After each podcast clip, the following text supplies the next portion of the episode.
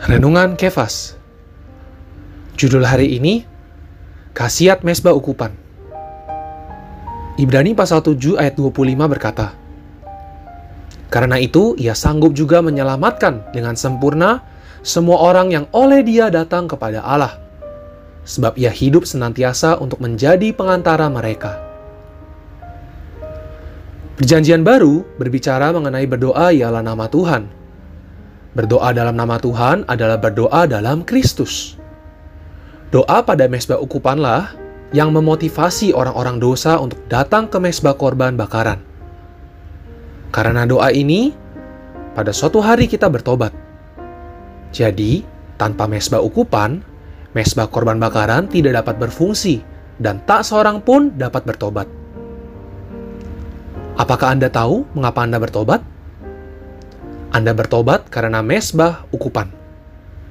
Gedung Putih Surgawi mengirimkan berita yang mendesak Anda bertobat.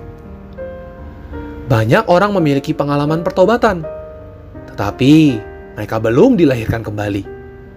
Jadi, ada keperluan lebih banyak doa pada mesbah ukupan. Sobat Kefas, hari ini banyak orang kudus mengalami kelaparan rohani. Meskipun banyak yang kelaparan, mereka tidak mau datang kepada Kristus untuk menikmati Dia sebagai suplai hayat mereka. Melalui perkara hari ini, kita perlu menjadi orang yang banyak berdoa pada mesbah ukupan, sehingga banyak orang juga yang dapat datang pada meja di ruang kudus untuk menikmati Kristus sebagai suplai hayat. Terang hari ini, satu, sudahkah kita memiliki doa yang sampai kepada mesbah ukupan? Dua, sudahkah setiap mesbah ukupan membawa diri kita bertobat atas segala pelanggaran kita? Beban doa. Satu, kita perlu berdoa dalam nama Kristus dan berdoa di dalam Dia. Dua, kita perlu menyadari perlu banyak doa yang masuk ke dalam ruang kudus dan maha kudus. Amin.